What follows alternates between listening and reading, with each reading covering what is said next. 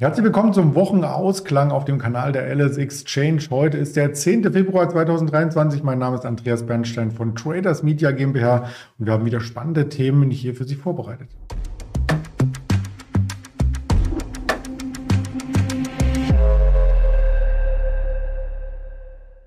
Das Ganze auch als Interviewformat heute mit unserem Händler Marcel in Düsseldorf. Den schalte ich gleich zu. Zuvor der Risikohinweis, denn all das, was wir kundtun, ist rein objektive Verarbeitung des Kursgeschehens, der Fakten, der Meldungen, keine Handelsempfehlung und keine Anlageberatung. Ja, und dann sage ich schon mal Mahlzeit nach Düsseldorf. Hallo Marcel. Hallo Andreas. Wir sprechen als erstes mal über den US-Markt, denn der hat gestern wieder so eine Art Intraday-Reversal gezeigt, stark gestartet, vorbörslich sogar im Plus gewesen und dann kommt das Ganze zurück, obwohl die Stimmung vom Fear and Greed eigentlich positiv ist. Warum das denn? Ja, wir sind sehr gut gelaufen in den letzten Tagen. Es gab jetzt kein Störfeuer von politischer Seite oder von Zinsseite. Notenbank-Sitzungen sind auch erstmal alle hinter uns.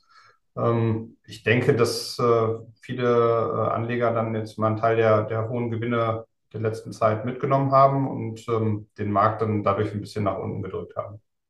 Das gilt vor allem für den Technologiebereich, denn nach der US-Notenbank-Sitzung Fed ist ja auch der Nasdaq extrem angesprungen. Der Dow Jones gar nicht so sehr, aber der Nasdaq und der hat über die letzten Tage jetzt tiefere Hochpunkte ausgebildet, also rein charttechnisch einen kleinen Abwärtstrend und damit sind wir wieder in dem Bereich, wo wir vor über einer Woche standen.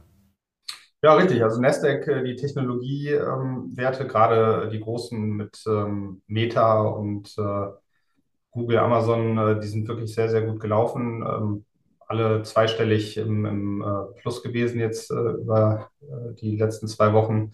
Und ja, das ist einfach eine gesunde Konsolidierung jetzt kurzfristig, dass man da jetzt von einer Trendumkehr sprechen kann.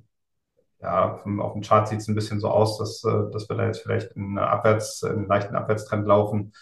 Aber also ich denke, das sind jetzt vom Gefühl her erstmal nur Gewinnmitnahmen aufgrund der starken Kursgewinne. Ja, das ist eine gute Frage, ob wir insgesamt einen Trendwechsel sehen. Wir dachten ja auch, wir haben bei der Inflation einen Trendwechsel gesehen. Gestern kamen die Verbraucherpreise aus Deutschland und die haben nicht etwa weiter rückläufig die Inflation eingedämmt, sondern sogar 0,1 Prozentpunkte das Ganze gesteigert. Und da wundert es vielleicht nicht, dass der DAX auch heute wieder unter Druck geraten ist. Ja, richtig. Die Inflation ist ein bisschen überraschend, gerade weil die Energiepreise, die ja in den letzten Monaten ein Inflationstreiber waren, stagniert haben, beziehungsweise auch ein bisschen wieder zurückgekommen sind im Öl, Gas und so weiter. Also da ist die Überraschung schon merklich gewesen, dass wir die Inflation jetzt weiter anziehen sehen. Vielleicht ist das getrieben von jetzt der Lohnpreisspirale. Es gibt ja an allen Ecken und Enden jetzt Forderungen nach Lohnerhöhungen im teilweise zweistelligen Bereich, dass die Unternehmen da jetzt schon mal vorplanen und ihre Produkte verteuern, was die Inflation wieder anheizt. Ja, da bin ich mal gespannt, wie sich das auf den DAX auswirkt oder ob man da auch zweistellige Wachstumsraten fordert. Nein, ist ja natürlich Angebot, Nachfrage. Wir sind im Hoch gestern nur noch rund 700 Punkte vom Allzeithoch weg gewesen. Das hätte wahrscheinlich letztes Jahr niemand gedacht. Ja, das ist richtig. Also die Rallye kam recht überraschend, eben weil auch an allen Ecken und Enden die Hiobsbotschaften auf uns hereingeprasselt sind. Aber das hatten wir ja auch schon nach Beginn der Corona-Krise und auch in der Finanzkrise gesehen, dass wenn die Kanonen am lautesten donnern und alles schwarz gemalt wird, dass dann der Markt anfängt zu steigen, weil die Zukunftsaussichten im Zweifel vielleicht doch nicht so schwarz sind, wie es in dem Moment an der Börse gespielt wird. Genau, und viel spielt da auch das Sentiment eine Rolle. Wir haben es für den US-Markt gezeigt und heute als Weltpremiere wollen wir das auch für den deutschen Markt zeigen. Da gibt es auch einen neuen Fear and Greed Index und der ist ganz exklusiv für dieses Format erstellt worden. Der integriert quasi den DAX H100, also nicht nur den großen DAX, sondern auch den MDAX. Und ich glaube, der SDAX ist auch mit einfließend. Auf alle Fälle der VDAX New und der Bundfuture sind auch mit dabei. Die genaue Formel verraten wir natürlich nicht. Und ich schaue mal, ob das funktioniert. Der müsste sich nämlich gleich auf Knopfdruck einstellen auf das aktuelle Sentiment. Oh, Spannung. Wo bleibt er stehen? 69, also ein bisschen geringer, aber immer noch voll beim Kaufdrang. Genau, ja, also es spiegelt die breite Marktstimmung in Deutschland wider und da sehen wir im Moment nicht nur an den Kursen, sondern auch an dem Fear and Greed Index. Es gibt im Moment keinen Grund für schlechte Laune. Die Anleger kaufen, die Kurse steigen. Dementsprechend 69 eher mal so auf der Käuferseite alle unterwegs. Ja, wir werden das auch in den nächsten Tagen immer mal wieder mit einfügen, finde ich ein sehr spannendes Instrument. Eines der Schwergewichte im DAX hat gestern auch dafür gesorgt, dass der DAX auch noch im Plus aus dem Handel gegangen ist. Beginnen wir mal mit dem positiven Wert mit der Siemens, über 6%. Denn die Siemens, die trotz allen Unkenrufen, dass die Wirtschaft belastet wird und kann ein sehr, sehr gutes Ergebnis vorweisen. Genau, die Siemens hat etwas vorgezogene Quartalszahlen gebracht. Die sollten eigentlich erst am nächsten Morgen kommen, haben sie aber abends schon geliefert.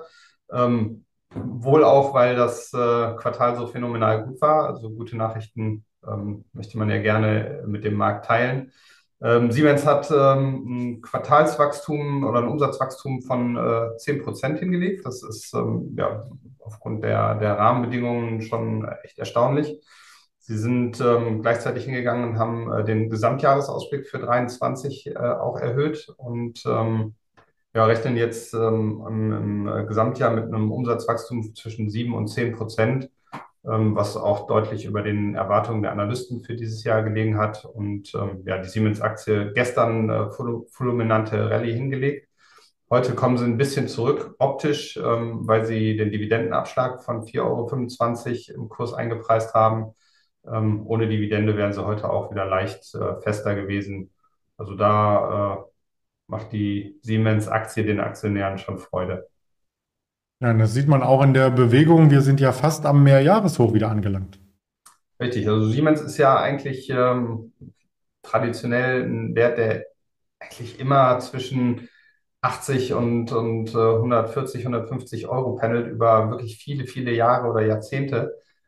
Jetzt sind wir oben angekommen und ja, die Vorgaben oder die Daten könnten jetzt schon mal auch einen Ausbruch dieses langjährigen Seitwärtstrendes andeuten.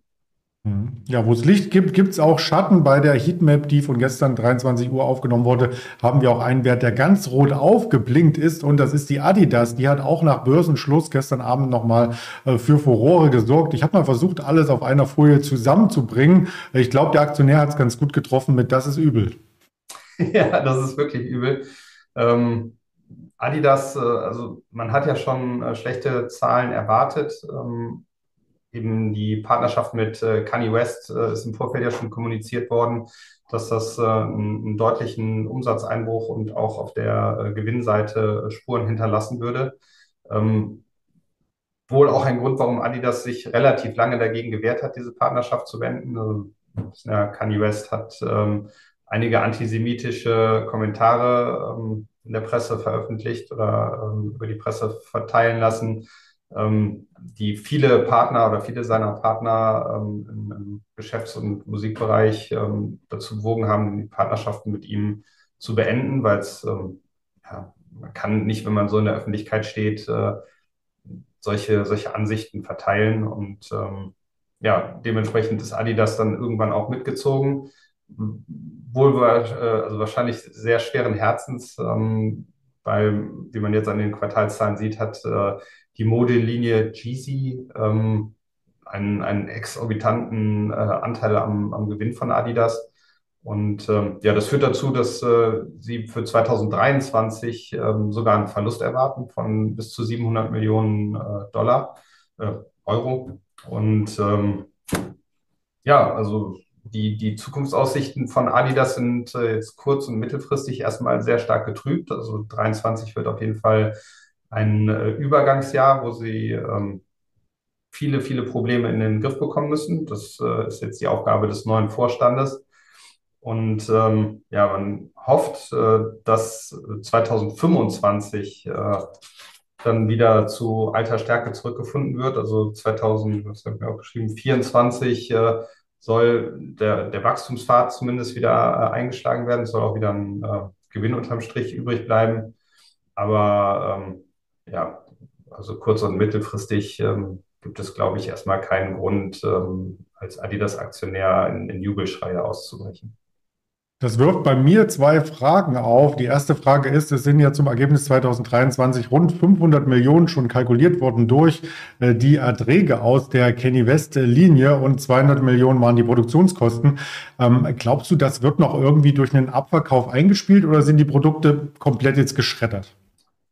Ja, das ist noch nicht so ganz raus. Ich glaube, das weiß Adidas selber auch noch nicht, wie sie da jetzt am geschicktesten vorgehen. Also es wären, wie du schon sagst, circa 700 Millionen Euro, die da im Feuer stehen, wenn sie die Produkte jetzt einfach in die Mülltonne werfen. Ich kann mir aber auch nicht vorstellen, dass sie sich einen Gefallen damit tun, wenn sie die Produkte jetzt doch weiterverkaufen, weil es ja suggeriert, dass sie weiterhin in irgendeiner Form mit Kanye West zusammenarbeiten, auch wenn sie offiziell die Partnerschaft gekündigt haben und nur noch Abverkäufe tätigen. Aber eigentlich müssten sie hingehen und so übel das ist und so schmerzhaft das wahrscheinlich auch ist, neue Produkte einfach auf den Müll zu werfen. Aber sie können es eigentlich nicht mehr verkaufen. Ja, Recyceln ist auch schwierig bei Turnschuhen, habe ich zumindest gelesen. Die zweite Frage, die sich anschließt, der CEO von Puma hat ja letztes Jahr dann dort gekündigt und ab 1.1. bei Adidas angefangen. Das ist ja so ein bisschen vom Regen in die Traufe. Ja, richtig. Also es hat seinerzeit dazu geführt, dass die Adidas-Aktie einen extremen Kursanstieg hatte an dem Tag, als es bekannt geworden ist. Puma im Gegenzug ist abgestraft worden und stark gefallen. Wahrscheinlich wird der neue Vorstand jetzt auch hingehen und wirklich alle schlechten Nachrichten in die Meldung reingepackt haben. Also Zukunftsaussichten für Umsatz und Gewinn im nächsten Jahr und in diesem Jahr, sodass er relativ frei von unten wieder anfangen kann, den Laden umzukrempeln und nicht noch mehr böse Überraschungen in den nächsten Quartalen vermelden muss. Aber es wird natürlich eine sportliche Aufgabe, so ein einmal in Straucheln geratene Unternehmen wieder ins ruhige Fahrwasser zu führen und auf den Wachstumspfad zu führen. Die Analysten und die Investoren seinerzeit, die den Einstieg gefeiert haben, werden wahrscheinlich schon eine Idee davon haben, ob es der richtige Mann ist. Ja, wir warten ab und berichten natürlich weiter drüber und vielleicht gibt es auch als nächste Überraschungsnews dann den neuen Markenbotschafter oder Botschafterin. Da fehlt ja jetzt jemand, in die Rolle kann ja auch jemand hineinwachsen. Ja, apropos hineinwachsen, es geht natürlich auch um Bezahlen von den ganzen Waren immer wieder und da ist PayPal einer der großen Zahlungsdienstleister weltweit. Nachbörslich gab es Quartalszahlen und auch eine Überraschung, was die Personalien angeht. Genau, ja, also wir haben im Moment eine ordentliche Rotation im Personalsektor in der Führungsetage. PayPal kam mit eigentlich sehr, sehr guten Quartalszahlen. Also sie sind 7% im Umsatz gewachsen, 15% im Nettogewinn. Die Erwartungen auf beiden Linien übertroffen. Der Ausblick war auch relativ okay, also auch etwas über den Erwartungen. Trotzdem ist die Aktie nachbörslich nach ersten Kursanstiegen dann leicht ins Minus gerutscht. Nicht mehr solche starken Abverkäufe, wie wir es in den Ami-Tech-Aktien gesehen haben, wenn die Zahlen wirklich enttäuscht haben. Aber doch schon überraschend, dass die Kursverluste dann nachbörslich noch zu sehen waren. Und ja, heute gibt es auch noch kein richtiges Aufbäumen. Also die Aktie ist leicht fester bei knapp 74 Euro. Also da hätte ich mir eigentlich mehr von erwartet. Allerdings ist natürlich für ein ehemals Wachstumsunternehmen eine Umsatzentwicklung von zwischen 7% und 10%, oder zwischen 8% und 10%, die sie anpeilen, zu wenig. Also bei PayPal fehlt, glaube ich, einfach so ein bisschen die Wachstumsstory, wo sie jetzt nochmal wirklich massive zweistellige Zuwachsraten sehen wollen oder entwickeln wollen. Jeder, der über ein PayPal-Konto nachgedacht hat, hat es in der Regel. Also die haben ja wirklich eine wahnsinnig breite Kundenbasis. Da kann man eigentlich auch mehr draus machen. Ja, die holen zumindest eine Menge Gewinn raus, kann ich persönlich nur berichten. Ich habe ja auch ein Businesskonto bei PayPal und da bekomme ich, wenn ich einen Zahlungseingang habe, schon gleich mal ein paar Euro abgezogen. Ja, richtig, genau. Also wenn man nicht als Friends and Family die Zahlungsströme dann tätigt, ist natürlich, macht PayPal die Taschen auf, was aber auch nur gerecht ist, weil das ist ja ihr Businessmodell, also warum sollten sie es umsonst anbieten? Ja, das stimmt natürlich. Ja, und trotzdem ist die Aktie auch mit dem Tech-Hype, du hattest anfangs ja gesagt, eine Alphabet, Apple, Meta sind schon stark gestiegen in den letzten Wochen, gar nicht mitgelaufen. Und ja, mal sehen, wie das da weitergeht. Vielleicht auch mal irgendwann ein potenzieller Übernahmekandidat für eine Bank oder so. Wir werden es sehen. Wir werden auch sehen, was heute noch berichtet wird. Insbesondere am Nachmittag dürfte es spannend werden. Wir haben noch von Frau Schnabel 15 Uhr aus der EZB eine Wortmeldung. Danach 16 Uhr Reuters, Uni Michigan, Verbrauchervertrauen aus den USA als wichtigste Wirtschaftszahl des Tages und aus dem Fed-Umfeld auch vom Mitglied Herrn Waller eine Wortmeldung, abends dann die CFTC-Daten und noch weitere Quartalszahlen, die hier kurz aufgelistet sind. Eine Global Payment, zum Beispiel eine Honda, dürfte spannend werden heute für den Automobilsektor, und ansonsten gibt es viele Informationen auf den Social-Media-Kanälen der LS Exchange. Ja, damit sind wir mit dem Interview, mit dem vorletzten Interview der Woche. Morgen gibt es noch eine Wochenzusammenfassung mit dem Ingmar Königshofen. Freue ich mich sehr drauf am Ende. Und dann wünsche ich dir eine schöne Mittagspause und bedanke mich für die vielen Infos. Das wünsche ich dir auch. Vielen Dank. Danke, ciao. Ciao, ciao.